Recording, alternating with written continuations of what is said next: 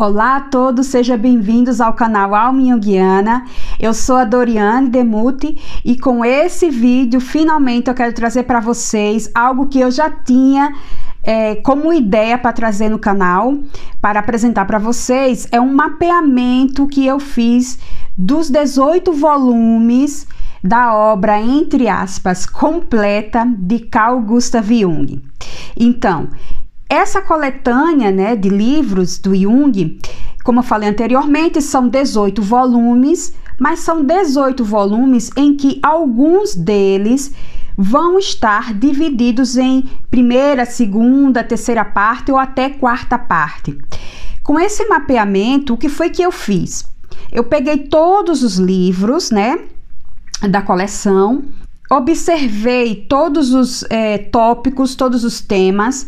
Alguns realmente eu fiz a leitura, estudei mais profundamente alguns livros, outros eu ainda não li, que, claro, é um estudo muito profundo, e eu comecei esse estudo em 2013, e que também eu faço pausa para poder ler os livros da Marie-Louise von Franz, que eu também acho muito importante.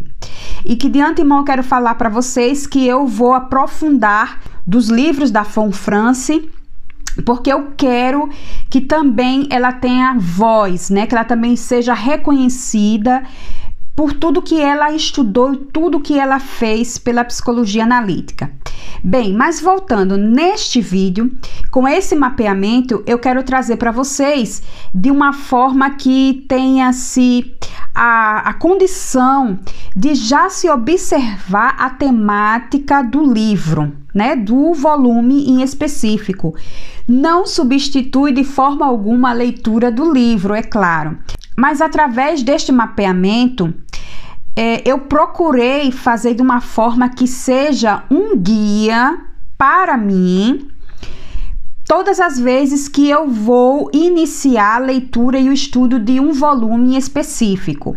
Mas depois que eu vi todo pronto esse mapeamento, aí eu pensei, seria interessante talvez trazer no canal para aqueles que têm interesse de fazer uma organização dos estudos, né?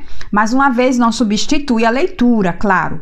Alguns livros eu fiz a leitura e o estudo mais aprofundado, e uns eu ainda vou iniciar, mesmo porque alguns livros que eu percebo que tem uma complexidade maior, eu começo a ler pelo livro da von Franz e volto para a leitura do Jung. Embora todo o meu estudo a respeito da psicologia analítica tenha começado pelos livros de Jung, aí depois eu fui para o livro, né, da Nise da Silveira, e muito depois eu fui para os livros da von Franz. Então eu percebi que a leitura da von Franz me ajudava muito quando eu ia ler livros mais complexos, né, textos mais profundos e complexos de Jung.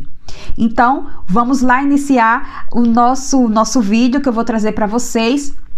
Eu vou tentar fazer em 2 vídeos. Então, neste eu vou trazer a partir do primeiro volume até o 10º volume. Vamos lá? Bem, agora vamos para o primeiro volume. O primeiro volume que eu vou trazer aqui para vocês, que vocês devem saber, eu coloquei todos os livros, vocês vão perceber que eu vou estar sempre aqui me voltando, porque eu coloquei todos na cadeira, né? O primeiro volume até o 10º.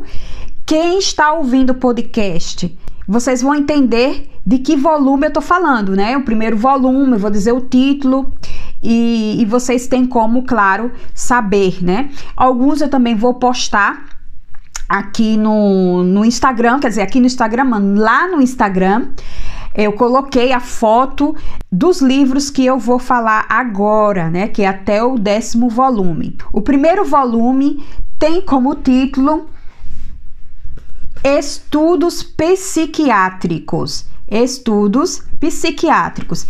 É um volume que está, eu não sei se está espelhado aqui, né? Para vocês que estão aqui assistindo o vídeo. Quem está no podcast, vocês vão ver a postagem desses livros no Instagram.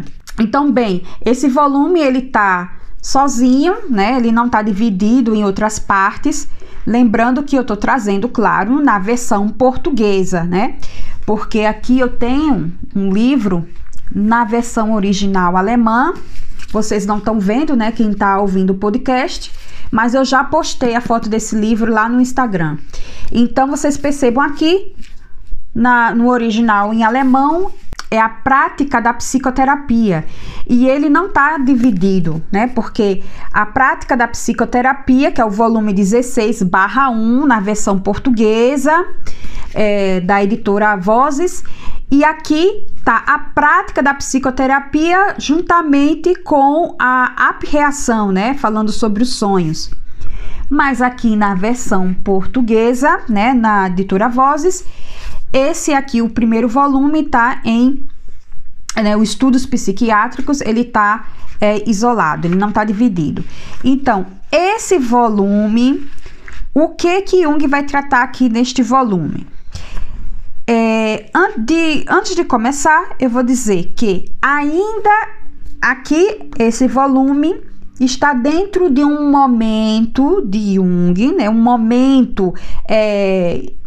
claro, né, da sua vida, mas mais especificamente falando do momento em que Jung está mais imerso no momento mais psiquiátrico, porque Jung foi um psiquiatra, ele iniciou seus estudos a partir dessa clínica, né, e aí ele foi... É um desenvolvimento da sua obra, né? Então, primeiramente, tem essa fase psiquiátrica, que vocês vão perceber que esse primeiro volume vai tratar desse universo, né? Da psiquiatria. Porém, ele já começa aí a apresentar críticas de que essa psiquiatria só descritiva e uma classificatória, ela não dá conta de falar, né, dos fenômenos psicológicos, né, e o que está por trás desses sintomas, e por um olhar psicológico. Nesse primeiro volume, eu coloquei aqui tudo catalogado, eu tenho, né, tudo escrito, isso aqui. Então, o primeiro volume, que é a primeira fase, né, psiquiátrica, neste livro vai estar aqui a tese, né, de Jung, a dissertação de Jung, que está aqui com o título, né, tem aqui, vocês vão encontrar no livro, sobre a psicologia e a patologia dos fenômenos chamados ocultos. Então, aqui vai estar o trabalho, né, a tese de Jung. Ele vai fazer também esse estudo de uma médium, né? Então, aqui ele vai fazer esse estudo a respeito desses fenômenos chamados ocultos. Ele vai fazer um relato das sessões, né? Porque ele vai fazer todo esse trabalho prático. E aqui vocês vão encontrar também a temática da criptoamnésia, né? Que é uma lembrança esquecida. Ele vai começar a falar a respeito disso. E também ele vai relatar sobre a simulação do distúrbio mental, que é super interessante também. Aqui vocês vão ver uma pegada mais psiquiátrica, mas que ele já começa a entender e a deslumbrar essa questão, né? Do que a psiquiatria, essa limitação da psiquiatria de entender fenômenos, um caráter psicológico, ou seja, psicogênese. Então, é muito interessante aqui esse livro, para vocês entenderem, né? Então, esse livro, o Estudos Psiquiátricos, vai falar desse momento. Vocês vão perceber que há um desenvolvimento, né, na obra dele. Então, neste momento da sua vida, ele está muito imerso nesses estudos. E é importante a gente falar de que ele recebe influências de nomes importantíssimos, né, dessa época, nesse estudo da mente humana, que é o Pierre Janet. Ele foi estudar na França, né, em Paris, com ele, imagine, né, alguém muito importante, um nome muito forte dentro desses estudos, né, da mente humana e da psique humana, que foi Pierre Janet. E também, claro, em Zurique, esse contato e essa contribuição, né, intelectual mútua de Eugen Bleuler e depois, né, quando ele vai se encontrar com Freud.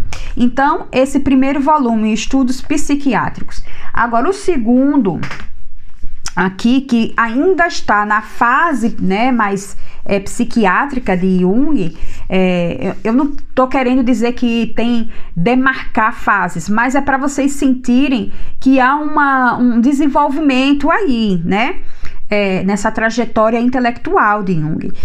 Então, aqui ainda está mais aqui imerso na psiquiatria, mas ele já começa ali a ter esse contato inicial com a questão da psicanálise.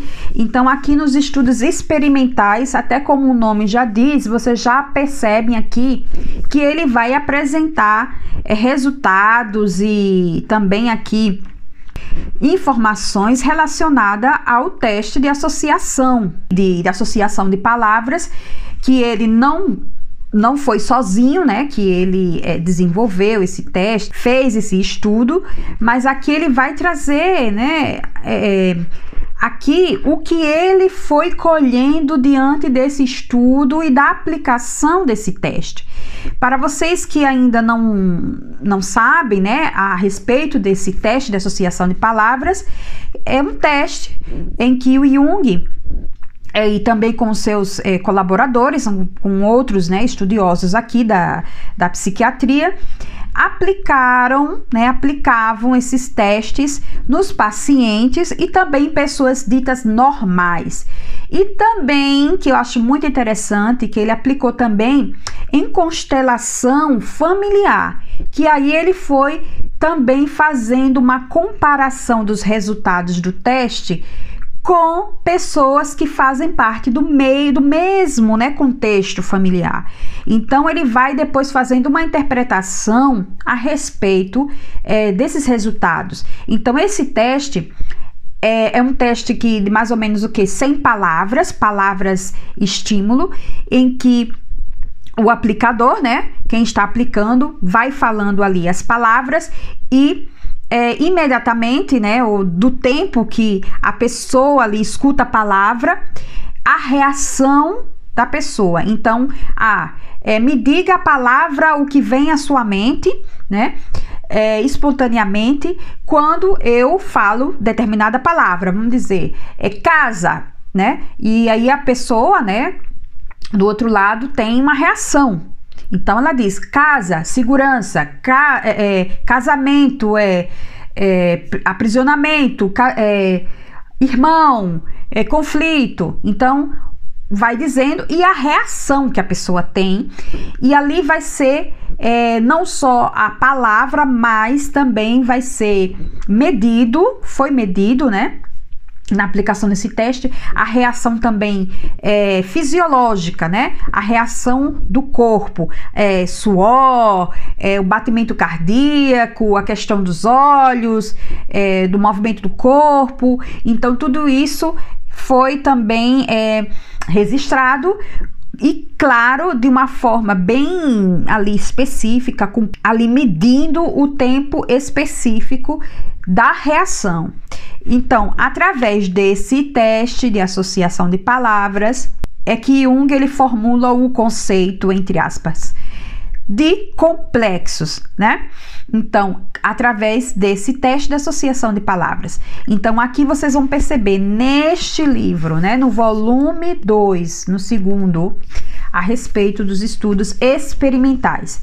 É um livro tenso, assim, não li esse livro, mas algum capítulo, algum texto eu já comecei e não dei início ao registro, né, de marcar as palavras, de fazer todo aqui o mapeamento do texto, mas do livro eu fiz. Bem, agora vamos para o terceiro. Vamos lá, psicogênese das doenças mentais.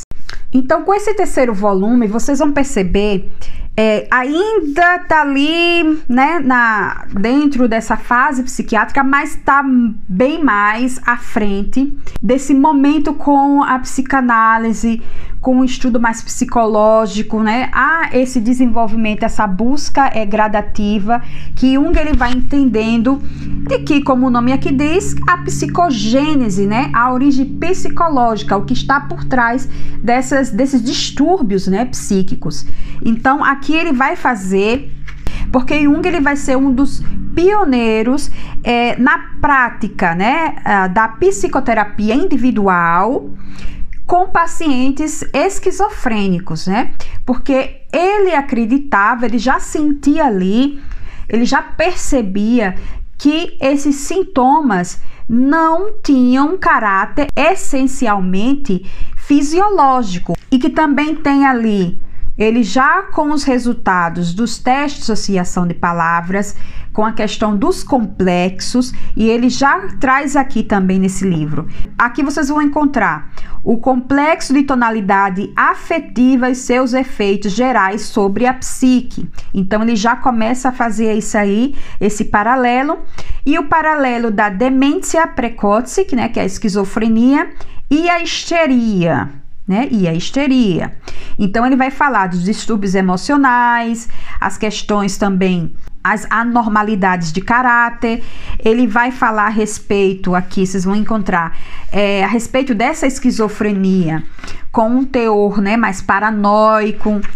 E mais à frente ele também vai falar, que é muito importante, a respeito do conteúdo da psicose. Então vocês percebam que quando vocês vão estudar Freud, Freud está mais ali na questão da neurose, que claro tem o seu valor, a sua importância, né? Não foi à toa que houve uma contribuição mútua, né, entre esses dois grandes pensadores, mas Jung ele tinha um entendimento mais aprofundado, porque ele vivia ali muito mais próximo da questão da psicose, né? Desse fenômeno psicológico, psíquico, tão misterioso, tão desafiador para qualquer estudioso da mente humana. Então ele vai trazer aqui um capítulo específico falando desse conteúdo da psicose, a interpretação psicológica dos processos patológicos. É muito interessante, eu li esse capítulo, e mais um capítulo aqui, um artigo de extrema relevância, quando ele vai falar da importância do inconsciente na psicopatologia, né? Então vocês percebam que ele tem esse olhar, a base psicológica dessas disfunções, desses distúrbios psicológicos, né? E a psicogênese da esquizofrenia. Então ele vai tratar aqui nesse livro, nesse volume, né, nesse terceiro volume, além dele trazer essa questão da esquizofrenia, aqui ele também já começa aqui, tem um contato com Freud, tá? E aqui ele já começa a introduzir uma visão psicanalítica. Vocês vão perceber aqui na leitura deste volume. Agora nós vamos para o quarto volume.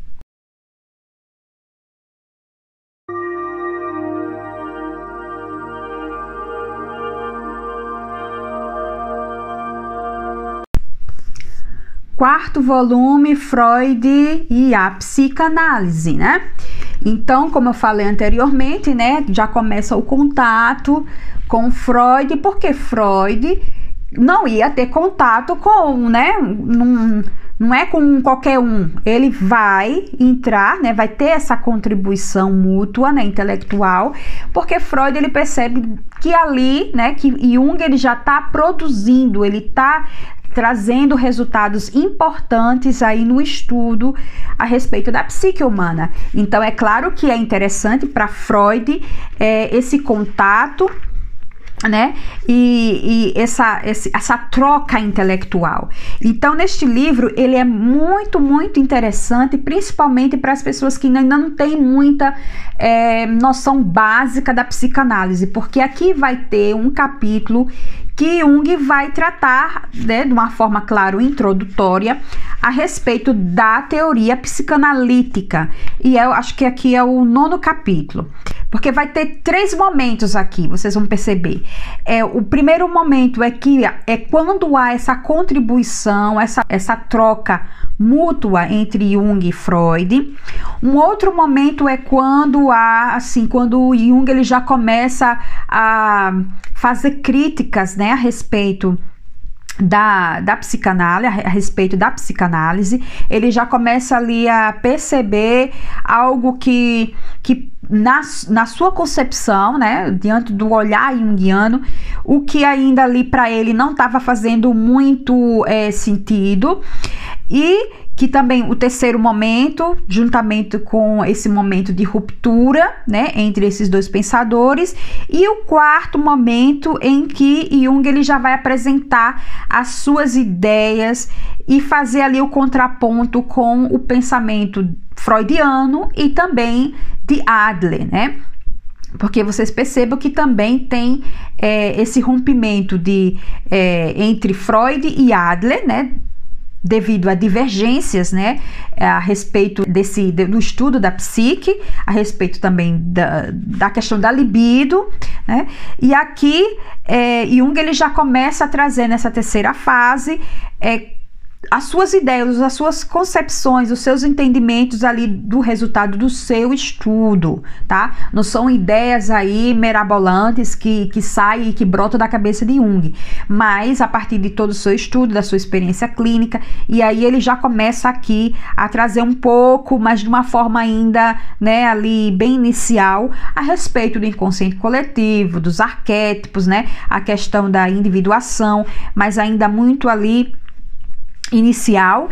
E ele vai falar a respeito dessa diferença, né, de pensamento. Então vocês vão encontrar aqui neste livro, né, Freud e Psicanálise, e também o capítulo 9, em que vocês vão encontrar de uma forma introdutória, né, o que Jung entende a respeito da psicanálise, né, e vai trazer algumas concepções, algumas questões aqui bem interessantes para o entendimento da psicanálise, que é a respeito do complexo de Édipo, a questão da neurose, a questão dos fatores, né, etiológicos da neurose, o conceito de libido, né, isso aqui dentro da teoria psicanalítica.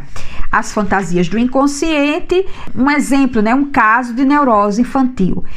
Aqui, esse livro também eu acho muito interessante. Agora nós vamos para o 5º volume, que é Símbolos da Transformação, né, que é ali o livro da treta, mas bem, sabe, é bem complicado, um pouco tenso, e também o conteúdo aqui tem que ter uma certa cautela ao ler, mas é aqui o que se tem. É o 5º volume de um livro muito importante, não só em termos do estudo intelectual, mas a questão até histórica, né? Esse é um momento muito importante na vida de Jung, em que ele tem que realmente não só compreender, mas também tomar essa decisão. Qual é o seu caminho? E que ele entende de que é importante que principalmente um analista ele tenha esse compromisso com a sua verdade, tá? Porque isso vai ser cobrado de uma forma moral diante do seu contato com a psique do seu paciente. Então esse livro ele tem, mais uma vez, um valor intelectual e histórico de se compreender também esse caminho, a jornada que Jung ele vai pautando ali, de ter muito claro para ele qual é o seu mito, qual é também o seu compromisso com ele mesmo dentro de toda essa constelação do seu estudo a respeito da psique humana. E eu vou falar aqui para vocês a respeito desse 5º volume. Então, nesse Símbolo da Transformação, né, que é um livro que gerou, né, mais especificamente o rompimento entre Freud e Jung, tá dentro mais aqui de uma fase, saindo da fase psicanalítica para uma fase aí inicial, vamos dizer assim, entre aspas, construção da psicologia analítica. Então, Jung ele vai trazer neste volume, né, o símbolo da transformação, a sua interpretação a respeito da libido e que é diferente desse olhar freudiano, tá? Então, a libido é vista por esse olhar junguiano de uma forma ainda mais ampla, não é algo que ali só permeia no contexto da sexualidade, mas que é muito mais amplo, né? E ele vai começar ali a trazer essa ideia do simbolismo, do arquétipo.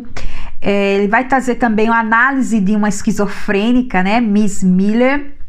É importante, antes de lê-lo, né, ter um pouco mais de base a respeito do pensamento ali de Jung, mas ele é importante, né, como todos. Agora nós vamos para o sexto volume, que é o Tipos Psicológicos. Eu gosto muito desse livro e as pessoas evitam ler ou então querem ler só a segunda parte, mas ele é fundamental para quem quer entender o pensamento de Jung, trabalhar com a psique humana, compreender, né, tudo aquilo que Jung pesquisou, estudou, e ele, claro, partindo aí de fenômenos psicológicos, ainda tá aqui, agora entra, né, claro, numa fase mesmo propriamente dita da psicologia analítica, que aí vocês vão entender que também essa fase, vocês vão perceber que tem, assim, uma, não vamos dizer fase, mas inicialmente Jung ele vai ali caminhando por pelo estudo ali mais da psicologia, a questão mesmo da consciência, e depois ele vai aprofundando, né, esse funcionamento do eu e o inconsciente, depois ele vai para os símbolos, a questão do arquétipo, e depois ele vai partindo aí para a questão da alquimia. Então, os tipos psicológicos, né, aqui o sexto, mais um livro que também não está dividido, assim como o quinto capítulo, assim como mais um volume que não está dividido em partes, assim como o quinto volume, o quarto, o terceiro, né, o segundo também, o segundo volume não está, ok. Até então, todos esses volumes que eu estou falando, até o sexto, não está dividido em partes, né? Então, o tipos psicológicos, aqui Jung ele vai trazer, porque ele vai buscar a questão dessas diferenças da personalidade, eu coloquei aqui para vocês, porque ele vai observar também a diferença, né, em termos da personalidade entre Freud e Adler, tá? Ele vai trazer a questão da atitude introvertida, extrovertida, a questão das funções psicológicas da consciência, que é pensamento, sentimento, sensação e intuição. E no final deste livro também tem um mini dicionário, vamos dizer assim, porque ele vai trazer alguns pontos aqui, alguns dos seus, entre aspas, conceitos, né? Que eu acho muito interessante, que ele coloca aqui de uma forma, que está aqui no livro de uma forma introdutória, mas que é bem rica, que vocês podem entender aqui, quando ele falar, o que é persona, o que ele entende por persona, é nessa parte aqui sobre definições, então é no final do livro. Bem, mas o que vocês vão encontrar aqui, que eu já falei, agora, a respeito dos tipos psicológicos.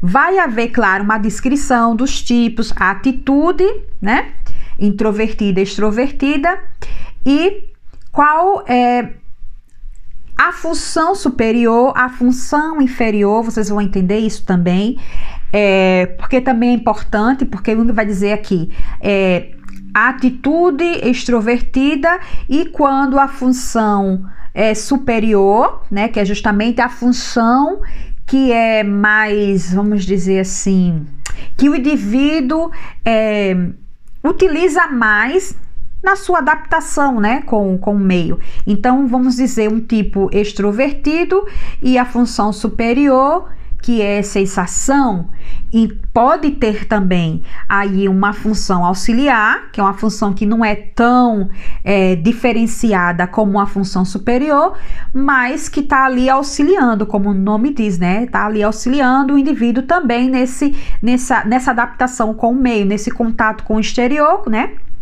É uma função psicológica da consciência.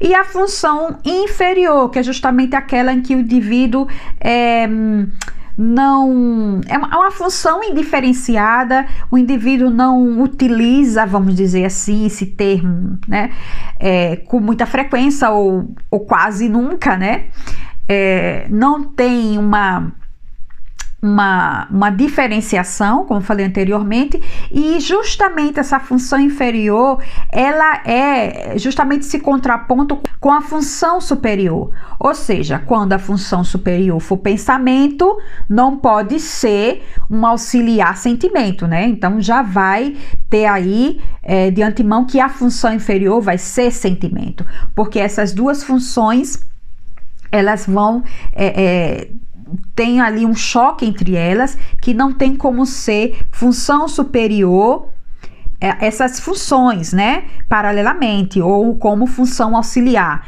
Então, função superior, pensamento, a inferior é sentimento.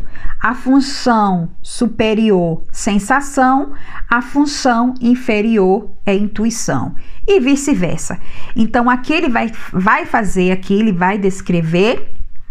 Porém, a primeira parte do livro, né, o Jung não chega a esse estudo assim, né, não é dessa forma. Ele vai fazer também, ele vai trazer exemplos desta diferenciação de personalidade, desses tipos, dentro do pensamento antigo e medieval, né, ele vai trazer, mas ele vai fazer um paralelo aqui dentro da psicologia da antiguidade, Tertuliano e Orígenes, tá? Então, um vai ter um tipo mais extrovertido e um outro mais introvertido.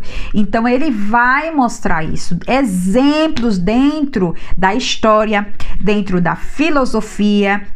Ele vai trazer aqui exemplos dessa diferenciação na mitologia, que dentro da arte poética.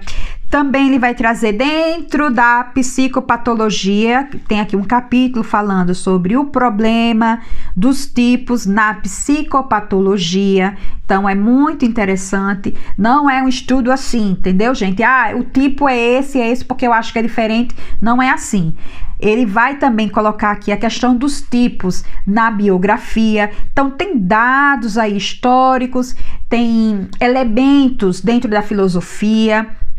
Aqui também a mitologia. Aqui quando fala, ele tem esse capítulo é muito interessante, quando ele vai fazer esse mostrar, né, tentar exemplificar como é essa questão do problema dos tipos, do apolíneo e do dionisíaco. Leiam, é super interessante. Então, antes de chegar a essa descrição dos tipos, ele vai fazer esse percurso. É algo contextualizado, o estudo não é algo solto. Ele traz exemplos, ele traz ali como que realmente na vida humana, né, dentro dessa configuração da humanidade, como esses tipos, né, essa problemática dos tipos se dá, a vida humana permeia por esses tipos, né, tem essas diferenças, né, na personalidade dos seres humanos. Então ele vai fazer esse caminho. Eu tô falando bastante dele porque ele é muito bom. Se não é o momento agora para ler, mas que seja lá na frente. Ele, 6º volume. Agora nós vamos falar sobre o 7º volume. 7º volume, 2 escritos sobre psicologia analítica. Então, o 7º volume vai estar dividido em primeira parte e segunda parte. Primeira parte tá como psicologia do inconsciente, e o 7º volume, segunda parte, quer dizer, /2, o eu e o inconsciente. São livros que eu tenho aqui no canal. Um eu tenho uma resenha, que é o Psicologia do Inconsciente, e esse aqui, a segunda parte, o 7º volume, parte 2, né, barra 2, o Eu Inconsciente, eu tenho uma playlist, todos os capítulos aqui que eu trouxe para vocês. Então, é fundamental o estudo desse livro, tá bom? Esses dois eu indico que é assim, sabe? Livros de Jung que podem ser lidos logo no começo, tá? Para iniciantes. Se você está iniciando o estudo da psicologia analítica, é importante ler esse 7º volume. É muito interessante. E foi por esse motivo que eu trouxe esse volume, né, o estudo desse volume no canal, porque muitas pessoas me procuram a respeito de como começar a estudar Jung. Então, não é pensando só em memória, sonhos, reflexões. Não tenho nada contra esse livro, mas não é um livro que vai ali, além de ter, assim, né, algumas questões ali relacionadas àquele livro, mas vamos ler o livro aqui do Jung, que é, né, assim, fundamental. Então, esse 7º volume é um livro que vocês podem ler, né, mas sem ter muito receio, porque ele é, sim, introdutório. Aqui vocês vão entender a questão da relação do eu e o inconsciente, o conceito de ânima, de ânimos, sombra, a persona, o self, né, de uma forma introdutória, porque esses, vamos dizer, conceitos, entre aspas, você vai encontrar nos livros de Jung de uma forma ainda mais complexa, ainda mais profunda, e também nos livros de Marie-Louise von Franz, tá bom? Vocês vão encontrar. Vocês vão encontrar também a questão dos problemas dos tipos. Então, já é interessante ler, vocês percebam, antes de ler o 6º volume, os tipos psicológicos, aí você já tem lido esses dois, ó, já dá uma ajuda bem, né, bem interessante. Claro, não é regra, não é nada de regra aqui. A pessoa começa a ler como o livro que quiser ler, mas eu de antemão ali, se vocês querem uma dica, a dica é essa. E também de uma forma introdutória a questão dos arquétipos, porque os arquétipos de uma forma ainda mais ampla e mais profunda vai ser comentado e estudado no volume 9. Então, vamos aqui, vamos lá, aqui, né, no, vamos dizer, que psicologia do inconsciente, vocês vão encontrar aqui quando ele vai falar da psicanálise. Então ele vai dizer ali a questão desse pensamento freudiano, a teoria de Eros, vai dizer também a questão do princípio, tem o princípio do prazer e o princípio do poder, falando aí desse outro pensamento que é de Adler, né? A questão do poder, a libido voltada para o poder. O ser humano, ele se volta, né, com essa energia psíquica para se ter este poder, para poder estar por cima na sociedade. E aí ele vai fazer esse paralelo entre Freud e Adler. Ele vai trazer aqui nesse livro a questão do problema dos tipos de atitude, né? Porque justamente através dessa diferença de personalidade entre Freud e Adler é que Jung começa ali já a, né, deslumbrar essa questão da atitude extrovertida e a introvertida.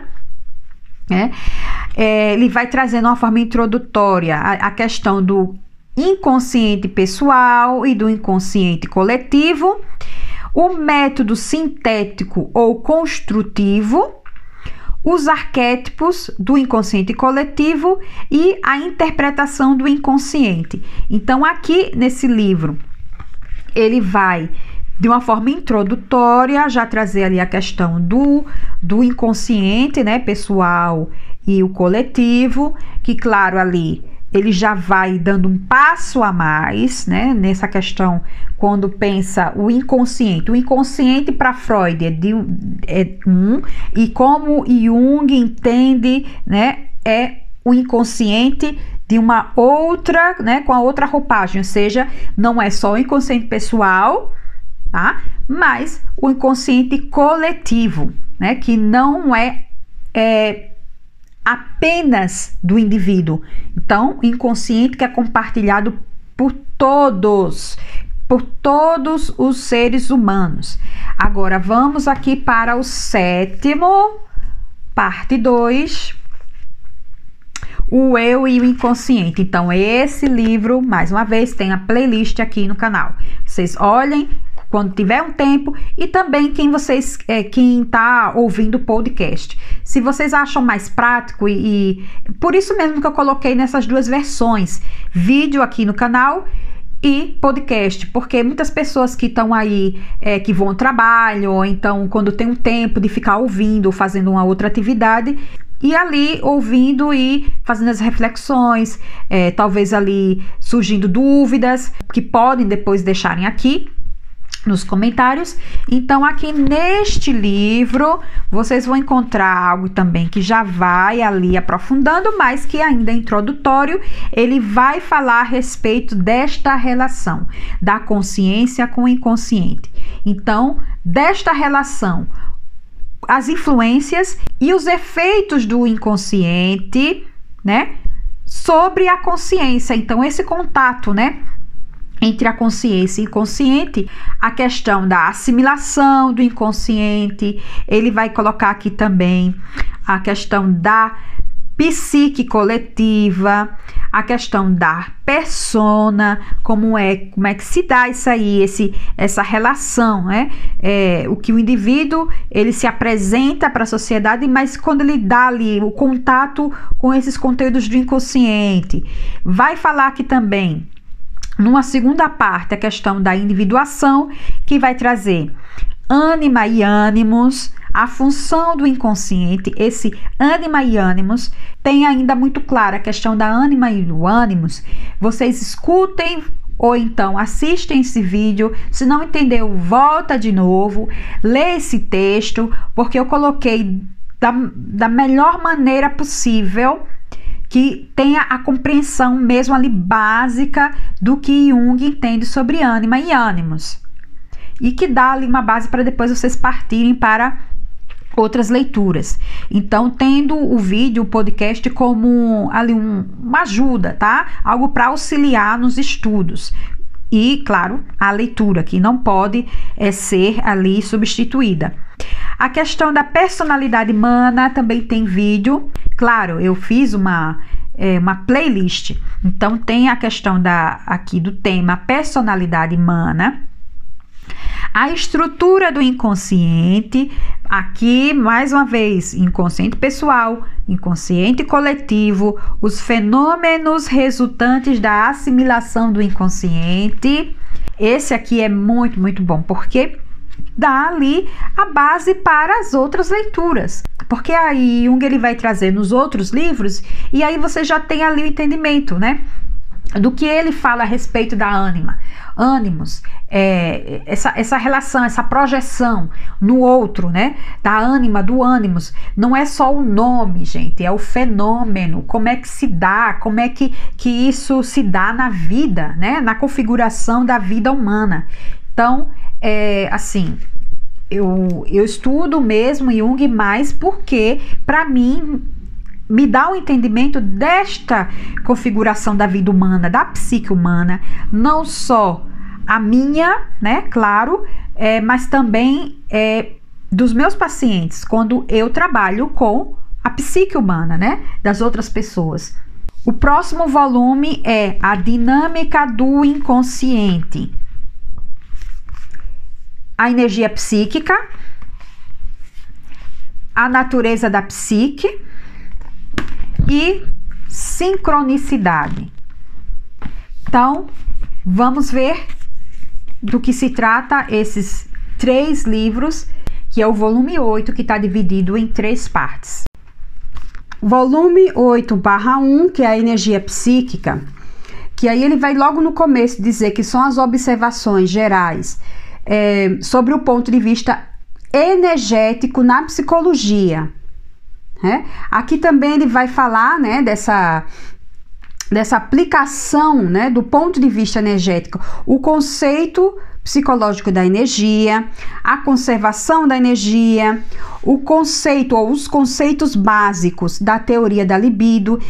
Antes dele falar a respeito da teoria da libido, então ele vai falar do que ele entende a respeito da energia, dentro deste olhar psicológico, tá?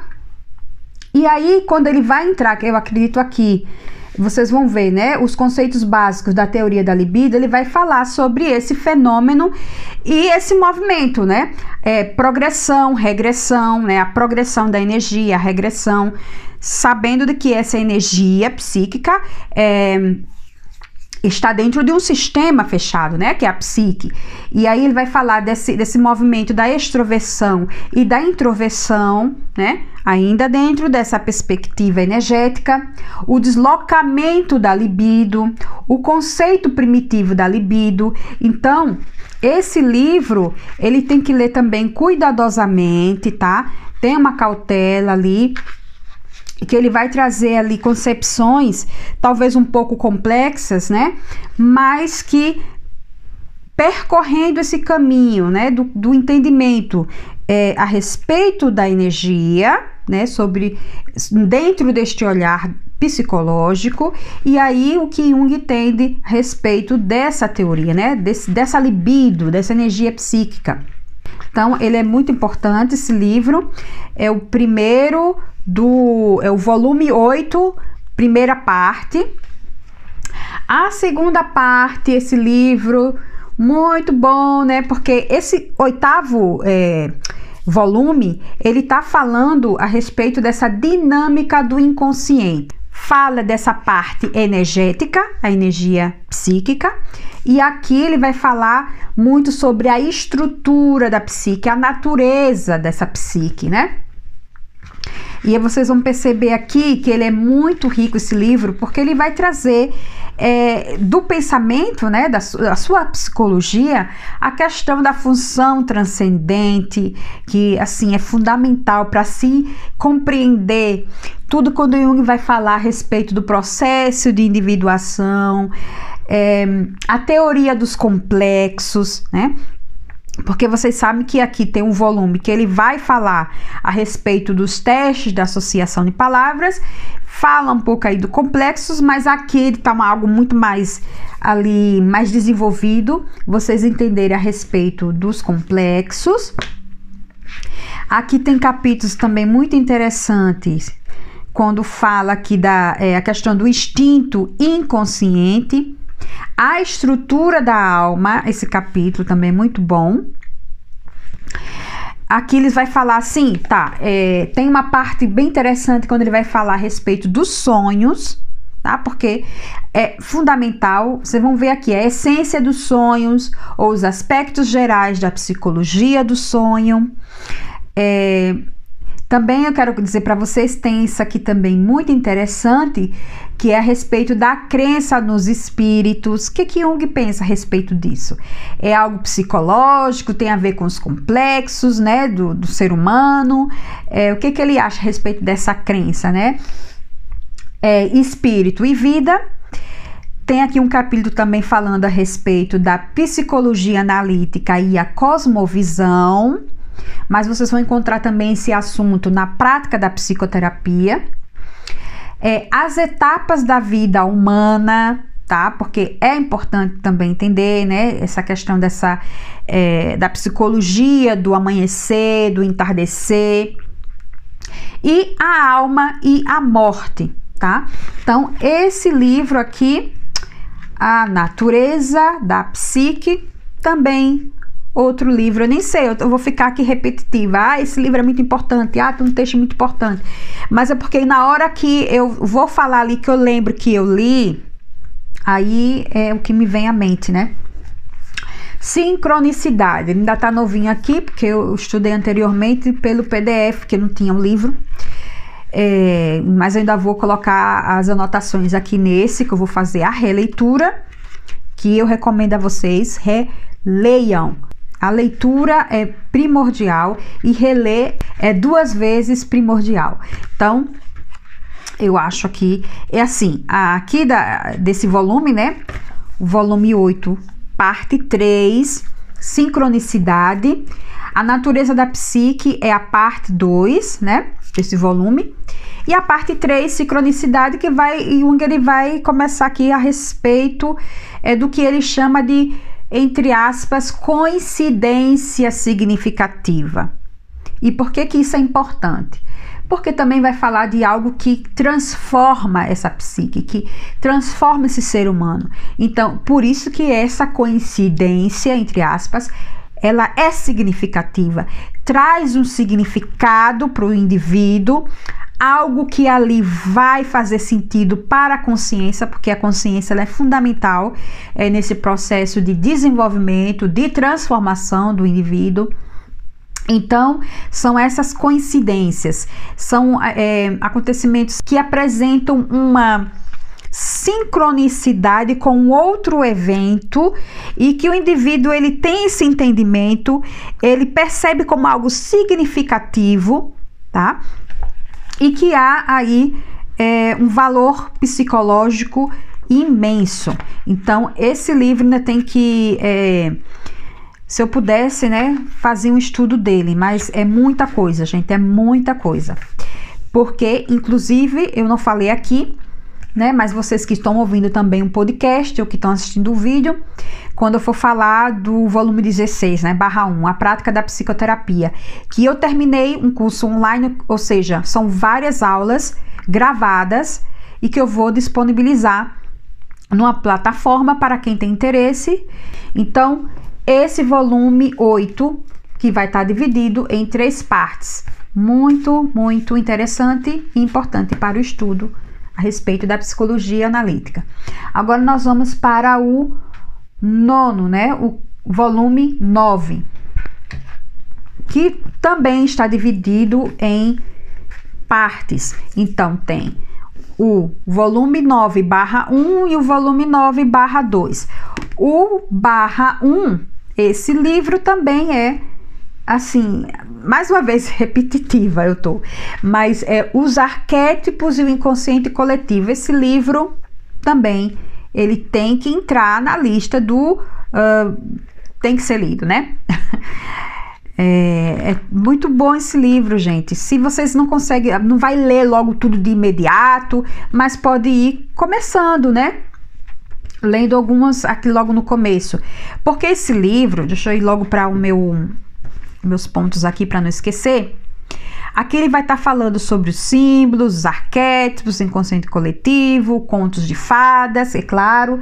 Estou falando de uma maneira ali, grosso modo, mas aqui eu vou abrir para vocês, aqui para quem está assistindo e para quem está ouvindo, eu vou dizer aqui.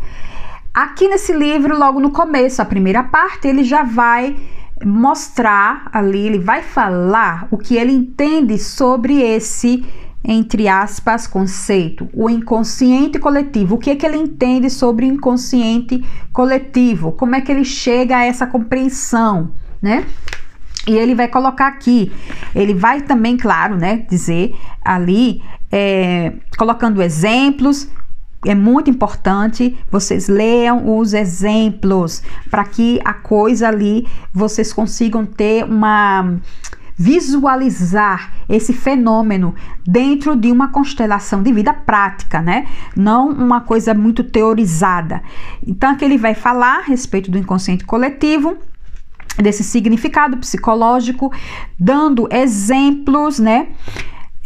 Posteriormente, ele vai falar ali de uma forma... a respeito do conceito de ânima, mas eu falando para vocês, tem um vídeo aqui falando sobre ânima e ânimos, quando ele vai trazer no volume 7/2, né, que é o eu e o inconsciente. Aqui ele vai dar só uma pincelada, ele vai falar a respeito disso, né, da ânima enquanto arquétipo. Posteriormente, ele vai trazer os arquétipos psicológicos do arquétipo materno.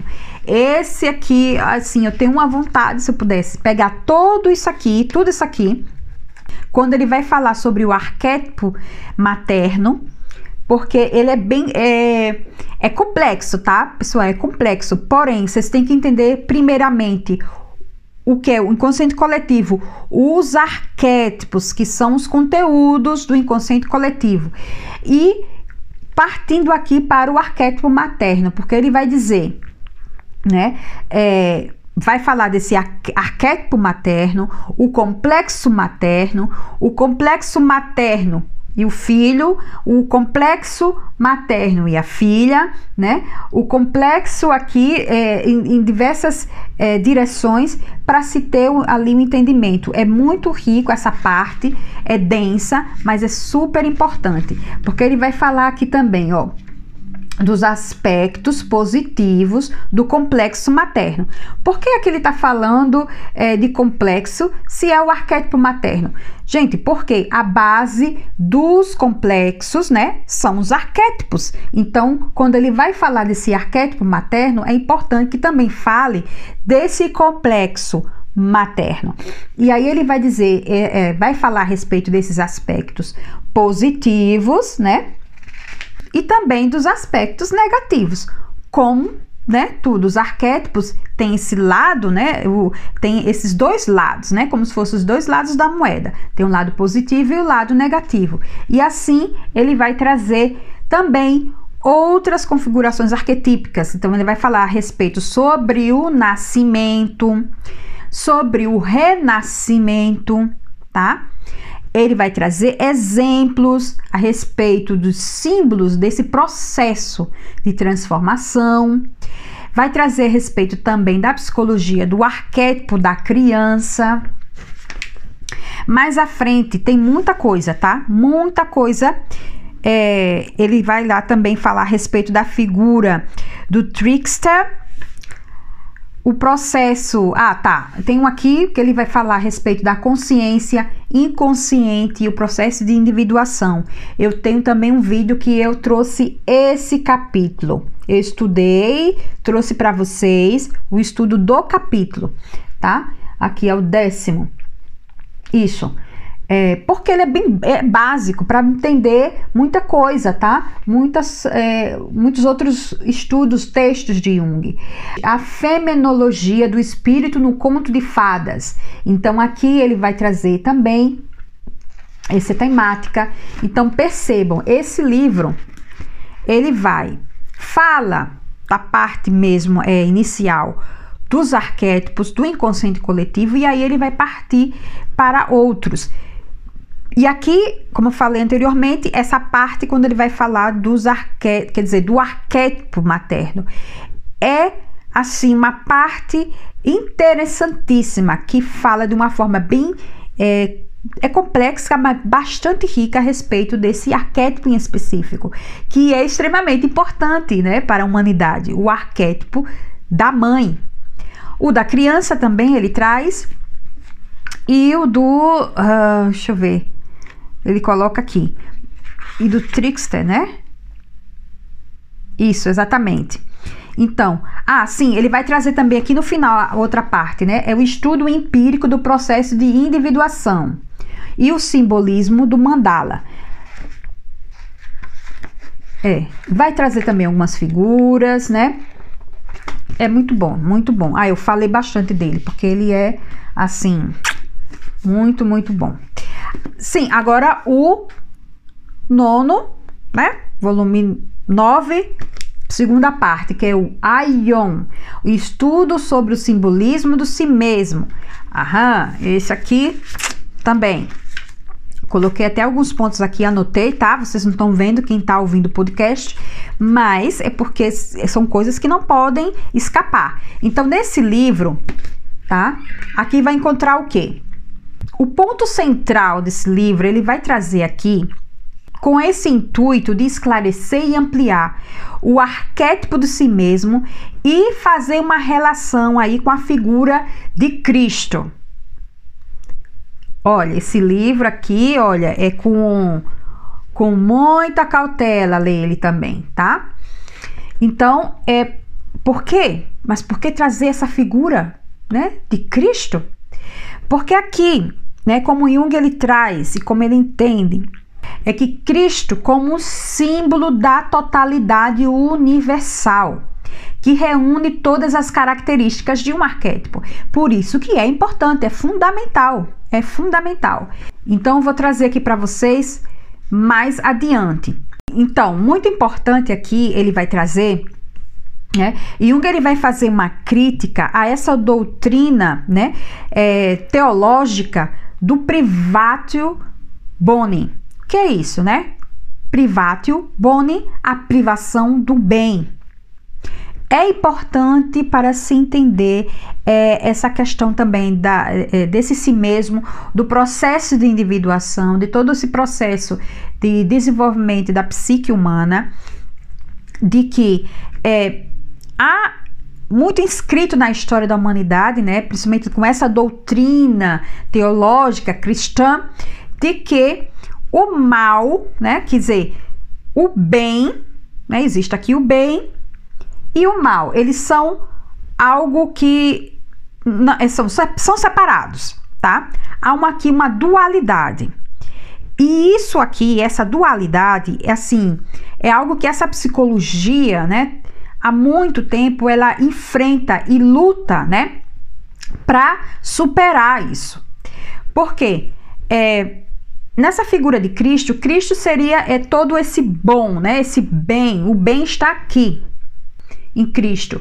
E o mal, então você não vai encontrar o mal também em Cristo. Não, o mal está fora dele porque está no anticristo. Há aí uma dualidade. Por que isso é importante? Porque fala também da psique humana. Isso está ali marcado na psique. Então aqui Cristo vai corresponder a este bem puro, né? Essa metade do arquétipo que só apresenta o bom, o bem. E a outra metade do arquétipo, porque que a gente sabe que o arquétipo ele tem esses dois lados, esses dois lados da moeda, como eu falei anteriormente, o positivo e o negativo estão ali no arquétipo, mas aqui há essa dualidade. Então Cristo apresenta só esse lado bom do arquétipo, quer dizer, um lado do arquétipo, e o anticristo vai ali receber essa outra metade do arquétipo, que é o mal. Então, quer dizer, não possuímos o lado mal. Nós somos apenas seres que apresenta apenas o lado do bem. E quando esse humano apresenta esse lado mal, é de que ele é todo mal, algo está anormal, né? Não faz parte da natureza humana.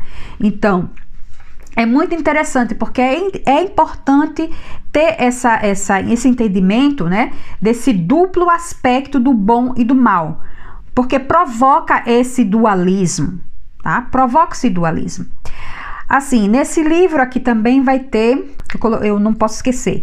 Então, esses aspectos psicológicos, né, da individuação devem ser observados diante dessa tradição cristã. Então, quando a gente pensa esse processo de individuação, é importante também ter isso em mente, porque essa doutrina teológica é uma marca, né? Esse dualismo. E para que se tenha também esse processo de individuação, o indivíduo tem que ser um todo, não é fragmentado, o mal está fora, tá? Então eu projeto ali a sombra, não tem nada a ver comigo. Eu não integro nada, né? Eu não integro esse outro lado que também faz parte da minha natureza. Integrar não quer dizer que eu vou sair ali fazendo a maldade, né? Eu não vou me identificar com esse mal, mas de compreender que esse mal existe também em mim. Não é no outro, não é só no outro, tá? Então, é muito interessante trazer isso aqui. E ele vai trazer também aqui a análise do símbolo do peixe. Por que isso, né? Porque aí vai estar falando aí ainda dessa imagem, esse arquétipo Cristo, né? E falar desse simbolismo, né, do peixe que está ligado a Cristo, é visto também na astrologia. Então Jung ele vai trazer isso aqui, e que é uma parte do livro que é um pouco mais complexa, mas que é super interessante também a gente ter essa leitura, né? Vamos lá, eu acho que agora podemos passar para o 10º volume, quer dizer, o volume 10, que está dividido em 4 partes, Agora esse 10º também são um dos meus queridinhos, né? Ah, ok, vamos lá. Volume 10/1, presente e futuro, playlist no canal desse livro. Olha, ele é pequenininho, ele não é tão grosso, mas não subestime o valor desse livro. Ele é assim, bombástico. E para os dias atuais, ele não fica a desejar. Infelizmente, né? Era bom que isso fosse já passado, mas como Jung é um homem à frente do seu tempo e que ele fala do inconsciente pessoal, mas é do inconsciente coletivo, dos arquétipos, então tá dentro da história aí, né, da humanidade. Então, O Presente e Futuro é um livro que é necessário ler logo no começo, ele ajuda bastante a entender esse pensamento de Jung. Presente e Futuro, né? Vou colocar aqui para vocês. Esse livro vai falar desse indivíduo, da consciência do indivíduo, tá? Deixa eu botar aqui. Antes de falar de Presente e Futuro, eu vou falar do volume 10 em si, que é um volume que vai falar a respeito de um momento, né, pós-guerra, a questão da crise cultural na Europa, né, na época, que Jung vai entender como uma crise psicológica, a questão do inconsciente coletivo, claro, essa culpa coletiva, vai falar a respeito disso, e no Presente e Futuro vai falar dessa problemática, né, cultural, e que tem ali uma repercussão na psique, né, do indivíduo. Presente e Futuro ele vai falar dessa ameaça que o indivíduo recebe frente a essa sociedade moderna. A sociedade, como é que fica o indivíduo no meio desta multidão? E o perigo é desse indivíduo entrar num processo de alienação, de massificação, de ter ali o seu direito, né, a ser indivíduo, a decidir pela sua vida ali, ser esse direito ser negado dentro dessa massificação, os movimentos de massa, a psicologia de massa que tendem a engolir esse indivíduo, a desconsiderar o indivíduo psicológico, o indivíduo como ser único, tá? O direito de ir e vir, o direito de pensar e sentir por si próprio, né? Então, esse livro que vai falar a respeito da importância do autoconhecimento, da expansão da consciência desse indivíduo para que ele não seja vítima dessa massificação, vítima dessa alienação, né? Que é a tendência da sociedade, principalmente em sociedades com sistemas autoritários, né? E o sentido do autoconhecimento para Jung, a importância, tá? A importância. Assim, um dado aqui é, assim, fundamental. A questão da religião como contrapeso à massificação. Muito importante nessa hora a leitura desse texto também. Por quê? Ah, religião, mas aí o que? Ah, é Jung religioso, é místico? Gente, calma. Aqui, quando ele vai falar a respeito da religião, vocês precisam entender o que é que ele chama de religião. Religião, religar, religare. Ter essa religação com o transcendente, com aquele que está acima do homem, aquele que tudo, né, que está ali, né, acima do ser humano, em que aquele ser humano não deposita o poder na mão de outro ser humano e muitas vezes um louco, tá? Que tem ali apenas a sede de poder e de controle e de controlar os outros, tá? Algo muito patológico de não seguir esses loucos, né? Mas o indivíduo que ele acredita no transcendente, que ele sabe que o que ele faz, né, tem sim um peso para que nessa relação com esse transcendente, com o superior, esse encontro, né, com o divino, com a divindade, não é a religião em si que tem ali como um foco de você ir e fazer o ritual, de você ir para a igreja, de você... não é que isso não tem um valor, mas não é o centro, né, da sua relação com o transcendente. Não é você colocar à frente do transcendente, do divino, a questão da igreja enquanto instituição. Então, aquele que não tenha a religação com o transcendente, mas que vê a religião apenas como algo até de social. Ah, todos estão vendo que eu vou para a igreja todo domingo, tá? Mas isso não quer dizer que eu tenho uma ligação com o transcendente. Mas que pode ter sim uma ligação com o transcendente e eu ir para a igreja. Não quer dizer que não pode. Mas eu já estou falando demais no livro, porque é um dos meus queridinhos e eu já falei demais dele, mas tem a playlist a respeito desse livro. Falei demais, mas vamos lá. O 10/2, a segunda parte. Aspectos do drama contemporâneo. Aqui vocês vão encontrar textos também dentro de uma temática muito importante, porque Jung ele vai falar a respeito desse pós-guerra. Aqui tem um capítulo que fala depois da catástrofe.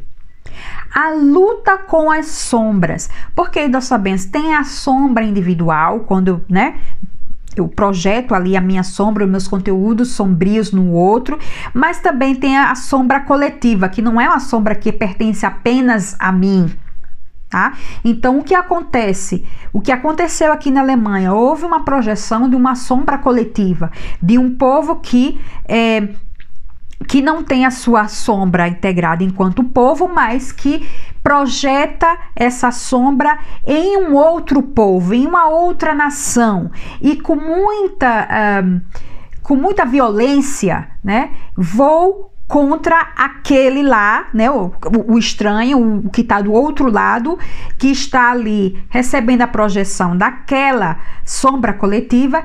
Ele deve ser destruído, tá? Então, aqui ele vai falar também a respeito do Votan, tá? Dessa fúria, né? É justamente esse ódio, essa fúria. E outros aspectos aqui, tá? Dentro mais ou menos dessa temática. O 13º também, esse livro é muito bom. Ele é muito bom, muito bom. Civilização em Transição. Perceba que esse volume 10, ele tem como título Civilização em Mudança. É um momento muito crítico dentro da história da humanidade, enquanto seres humanos, dentro da história, mas precisamente o que Jung vai trazer aqui, uma crise psicológica. Agora, neste volume, né, Civilização em Transição, ele vai falar aqui a respeito dessas mudanças também, né? Então, ele vai falar sobre o inconsciente, tá? Vai falar sobre a mulher na Europa, a situação atual da psicoterapia dentro desse contexto crítico, né? O bem e o mal na psicologia analítica. Vai trazer alguns textos aqui falando também a respeito da Índia, né, desse Oriente, até para se entender mais o que acontece no Ocidente. Vamos ter olhar para esse Oriente. Então ele vai trazer a respeito da Índia, né, o que a Índia pode nos ensinar. É justamente isso que eu estou falando, de você olhar para o Oriente e entender o que acontece no Ocidente. Quer dizer, o que acontece dentro da sua casa, né? E o que é que poderíamos aprender com esse Oriente? E a Índia é o símbolo também do Oriente, né? Tem um prólogo também de um texto, de um estudo da Toni Wolff. Estudos sobre a psicologia de Carl Gustav Jung. Eu tenho um livro, mas infelizmente eu não consegui traduzir. É muito difícil, né? Porque está em alemão. Deixa eu ver mais aqui. Sim, o problema psíquico do homem moderno, como eu falei para vocês anteriormente. Aqui falando a respeito, e aí, né? Depois desse caos. O antes, durante e depois, o caos e as mudanças. O que é que Jung consegue perceber aqui? O problema amoroso do estudante. Ele vai falar a respeito dessa questão do amor, de uma certa parte, de uma certa forma. É muito rico, né? E aqui, para a gente finalizar, o 10º, né? Quarta parte, dentro desse tema Civilização e Mudança, com o tema Um Mito Moderno sobre as Coisas Vistas no Céu. Esse aqui é também bem interessante, faz muito tempo que eu li, eu preciso reler, ainda tá até novinho, mas eu coloquei aqui as observações, né, que eu percebi, e também que tá aqui no livro, que escrito nos capítulos. Jung, ele vai falar a respeito desse medo e ao mesmo tempo uma fascinação do ser humano, né, da psique humana, a respeito desses discos voadores. Então, são algumas experiências de pessoas que afirmam ter visto algo no céu, né? E que provoca um medo e um fascínio. E que Jung vai falar a respeito de que por que o ser humano sempre tem esse fascínio a respeito das, entre aspas, coisas vistas no céu. O que está no céu e eu vejo, tá? Então, esse livro aqui, né? Muito interessante. Deixa eu ver aqui o que eu posso dizer mais a respeito dele aqui. Bem... O OVNI, né, que é justamente o disco voador, é como um boato, ou seja, aquilo que é contado, né, que as pessoas vão contando uma para outra. Eu vi, fulano viu, como é que foi, também vi. O OVNI no sonho e o OVNI na pintura, ou seja, expressando aí o que está ali na psique, o que fascina o ser humano, por que fascina tanto o ser humano, né? E claro, algo que é desconhecido, algo que ali não é do conhecimento da humanidade, nós não sabemos se realmente existe vida fora do planeta ou não, né? E aqui ele coloca um capítulo a respeito do fenômeno dos OVNIs sob o aspecto não psicológico. É interessante, existe ou não existe, é comprovado ou não é comprovado, ok, leva-se em consideração a época, né? Então todos os escritos de Jung leva-se em consideração a época, mesmo sabendo que em alguns escritos a gente percebe que são ali atuais, tá? Como por exemplo aqui no Presente e Futuro. Bem, pessoal, eu vou ter aqui muito material para editar. Eu espero que vocês tenham pego ali, pelo menos ali, assim, a sementinha desses livros. Essa é a intenção, a minha intenção é de jogar ali a sementinha a respeito de cada livro aqui que eu comentei. Lembrando, paramos no 10º, mas ainda tem os outros volumes que estão ali atrás, vocês não estão vendo, quem tá assistindo o podcast não tá vendo, mas ele tá ali, estão ali já preparados, para os próximos vídeos, que eu vou fazer a segunda parte, que aí a partir do 11, né, o volume 11, tá ali, que é a parte da psicologia e religião, que também amo, até o 18, né?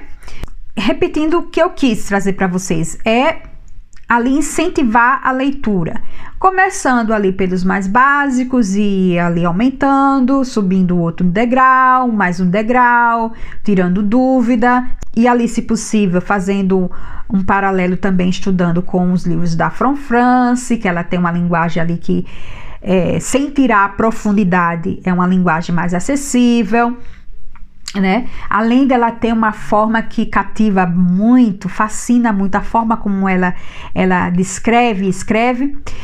E aqui estão os volumes do primeiro até o 10º volume.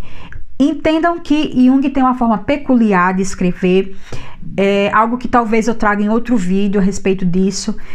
E eu quero agradecer a todos vocês que ficaram até o final assistindo a esse vídeo e ouvindo o podcast. Qualquer dúvida pode colocar aqui nos comentários no YouTube ou lá no Instagram. Por favor, pessoal, se inscreva no canal se vocês acham interessante o meu conteúdo.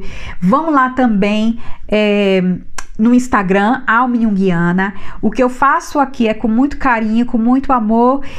E percebam, né? Eu tô trazendo aqui para vocês o quanto eu aprendo. Então, eu aprendo em trazer para vocês de uma forma que seja singela, simples, mas essa é a minha forma de me comunicar e a forma de tentar fazer uma conexão com vocês.